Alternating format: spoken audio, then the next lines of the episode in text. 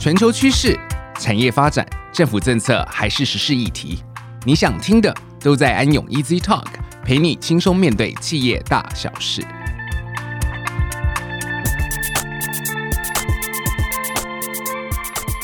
Hello，大家好，欢迎来到安永 Easy Talk，我是安永财务管理咨询服务的余佩贤 Lorraine。今天就让我和安永评价模型与经济咨询服务的执行总监冯赤伟，跟大家一起聊聊商业世界里的评价。我们先请赤伟跟大家打个招呼吧。Hello，大家好，我是赤伟，很高兴有这个机会在安永的 Easy Talk 跟大家聊聊。呃，在了解价值评估之前呢，我们现在要先谈谈价值还有价格的差别。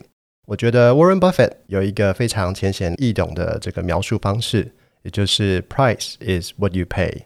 Value is what you get，也就是价格是我付出的东西，价值则是我得到的东西。所以就像是大家一定都有听过的本益比或者是 PE，那分子 P 就是投资者支付股权的价格，而当我变成股东，每年拿到相对应的股利的时候，分母 E 就是投资者得到的价值。没错，就像前几天我和太太去逛街的时候，她看到了一件红色的风衣。他就兴冲冲地跑到我面前，跟我讲了一个我不太敢相信的价格。我就跟他说：“你确定要买吗？”当然，我的心中的 OS 是，好像我们家的衣柜里面有一件一模一样的衣服。然后他说：“没错啊，我觉得入手这件风衣真的是物超所值啊。”那我问他为什么呢？他说：“因为销售小姐跟他说，他穿上去十分的苗条。”那在这里所谓的物超所值的这个值是价格还是价值？在这里的话，应该是价格，也就是当他买了这个风衣之后，他觉得这个风衣带来的价值远远大过于这个价格。那究竟这个价值该怎么定义呢？在我的世界里呢，价值的定义十分简单，就是老婆的定义就是唯一的定义。但是呢，在实物上，价值在不同的目的、不同的规范中，它会有不同的定义，也就是大家常常会听到的公允价值、公平价值。投资价值、市场价值、清算价值等。所以呢，当潜在的买卖双方在做交流的时候，如果连价值的定义都没有搞清楚，那可能接下来的讨论就没有什么意义，甚至到最后有可能会不欢而散。那我们平常在商业的世界里，该如何判断一个标的有价值呢？这个问题很好。一个标的有价值的条件大概可以简分为三种。第一个呢，就是。我们必须要来评估一下这个标的在取得后的未来是否可以为我带来经济效益。如果无法在未来的期间产生任何的经济效益，这个标的的价值呢，便十分的有限。第二个呢，就是你是否可以透过这个交易取得这个标的的拥有权或是使用权。呃，如隔壁的一零一大楼，目前的股东持有的仅是十几年的土地使用权，而非控制权。第三呢，当然更重要的是这个标的是否有货币的价值，因为当这个东西不能用货币来衡量的时候，我们就很难去预估它的价值。那所谓价值的定义是什么呢？呃，这边的话，我用一个小小的例子来跟各位做个解释。我是二零一零年到二零一五年在呃北京的安永办公室工作。那在二零一零年的二月十四号，我特别记得我是在当天的凌晨飞达到北京。当天呢，下着大雪，我在六点的时候出来找寻这个早餐。那我就在街道的这个转角地方，我看到一个矮矮的白烟啊。那我过去问了一下啊、原来有一个摊贩在卖天津的煎饼果子。那我就问他说，一个多少钱呢？他说一个二十五块。如果您需要加蛋的话呢，那就是三十块人民币。那我当时想了一下，吃个麦当劳也就只不过四五十块人民币，所以我就买了。那吃完之后，我觉得非常好吃，完全没有后悔。过了两个小时之后呢，到公司报道，就跟我的同事分享一下今天的早餐经验。那他们问我说：“赤伟啊，你花了多少钱买啊？”我跟他说：“我有加蛋，所以三十块。”那他们听完之后呢，全场就哈哈大笑。他说：“赤伟，您知道吗？一个煎饼果子只要五块钱，加蛋的话只要加一块钱。而且如果你十一点去的话，在他收摊之前，四块钱加蛋还不用钱呢。”那当时我听了，当然就懵了。那在这个例子里面呢，一个煎饼果子五块钱加蛋六块钱，它其实就是一个所谓的市场价值。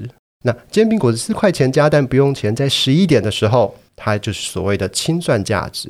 那清算价值就是当我的卖方他必须要在一个限定时间要处理掉某部分的资产的时候，他不得不提供更多的折扣，让潜在的买方来进行这个收购。那如果是这样子的话，赤伟，你前面花的三十块是什么样的价值呢？我知道身旁的人，包含 Lorraine，你们大概都觉得这是个傻瓜的价值吧？但是从一个评价专业的人员的角度，我觉得我花的三十块钱是投资价值，因为投资价值的定义就是对于特定参与者可以产生的重效。对于我来说，我觉得那一天吃完了煎饼果子，觉得非常的满意，所以我我觉得我的重效还蛮值得的。然而，市场价值则是必须要针对一群的市场参与者觉得做完这个交易可以产生的重效来进行衡量。那在前面比较没有提到的内在价值，也就是一家公司呢，它在不考虑任何潜在的并购或者是非常规的扩充，它按照它未来的商业计划继续的如期的营运下去，这样的假设出来的价值就是内在价值。像我们前面讲了这么多价值，那这些价值跟商业世界里实际的交易有什么关系呢？上面跟各位分享了这么多，其实最主要的目的是希望可以。画出价值谱图。那价值谱图是什么呢？各位可以试想，从左到右，从小到大，它分别为清算价值、内在价值、市场价值，还有投资价值。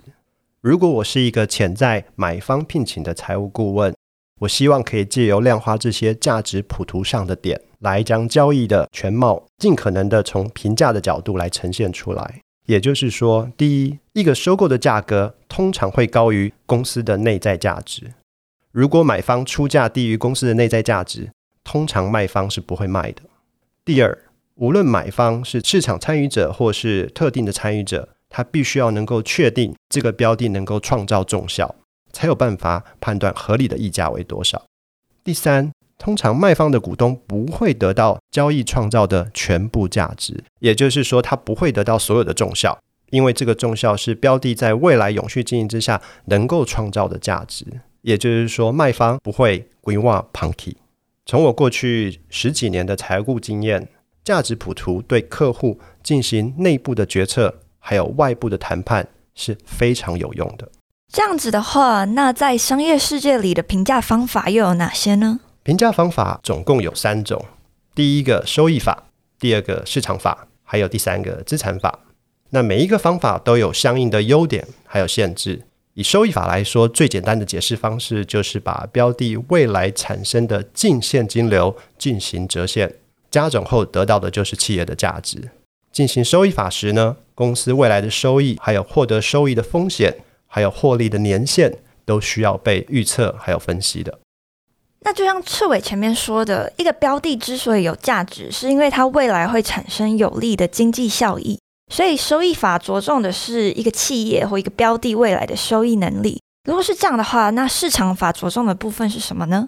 市场法你可以看它是依据一个代替原则，也就是当我不知道这个标的的价值为何的时候，我依据外在的人，针对一群和标的很类似的公司的财务表现来进行定价。而把这些可比的资讯应用到标的公司上来进行分析。市场法呢，通常仰赖的是市场的资讯，比较简单还有直观。而资产法的话，则是利用资产负债表上面的角度来出发，它是基于一个加总原则，也就是透过一家公司的总资产的公允价值减去总负债的公允价值，得到的就是股权的价值。市场法最主要，它是依据一个替代的原则，首重仰赖市场的资讯也比较简单直观。这边举个例子，如果我去超级市场要买一个红苹果，那我会看绿苹果一百克是二十元，但是我要买的红苹果，它的品质比较好，而且又是有机的，所以我可能会出价一百克二十五元。也就是我利用一个可比的有效的资讯，来针对我的一个标的来进行我最终的评价分析。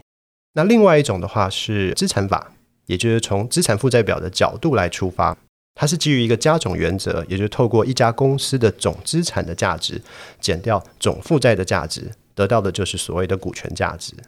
既然有这三种评价方法，那赤伟你在做评价的时候会选择哪一种方法呢？在选择评价方法的时候，通常取决三个要素，第一个的话是标的的属性，第二个话是价值的基础。第三个的话是资料的可获得性，在评价的时候呢，这三种方法一定都要考虑。如果最后选择不使用这三种方法的其中任何一种，一定要明确地说明为什么不使用。所以，不论是自己在做评价的分析，或者是阅读评价报告的时候，都要注意到这一点。基于今天所说的，你有没有觉得评价比起数学更像是一门艺术？老瑞，您讲的完全没错。那我最后呢，我用爱因斯坦的一句话来稍微描述一下。他曾经说过：“不是每一件重要的事情都算得出来，也不是每一件算得出来的事情都重要。在评价的时候呢，我们其实更重要的是要把数字还有文字结合起来。除了定量的分析以外，还需要考虑到不同的情景，还有公司未来的营运计划。这样的评价对使用者来说才会是物超所值。”很高兴今天能跟赤伟一起分享价值的定义与商业世界里的评价方法。如果大家想进一步了解评价的话，也欢迎跟赤伟或我联络哦。谢谢 Lorraine，也谢谢大家的收听。以上就是我们今天的分享，感谢大家的收听。安永 Easy Talk，我们下周四再见喽。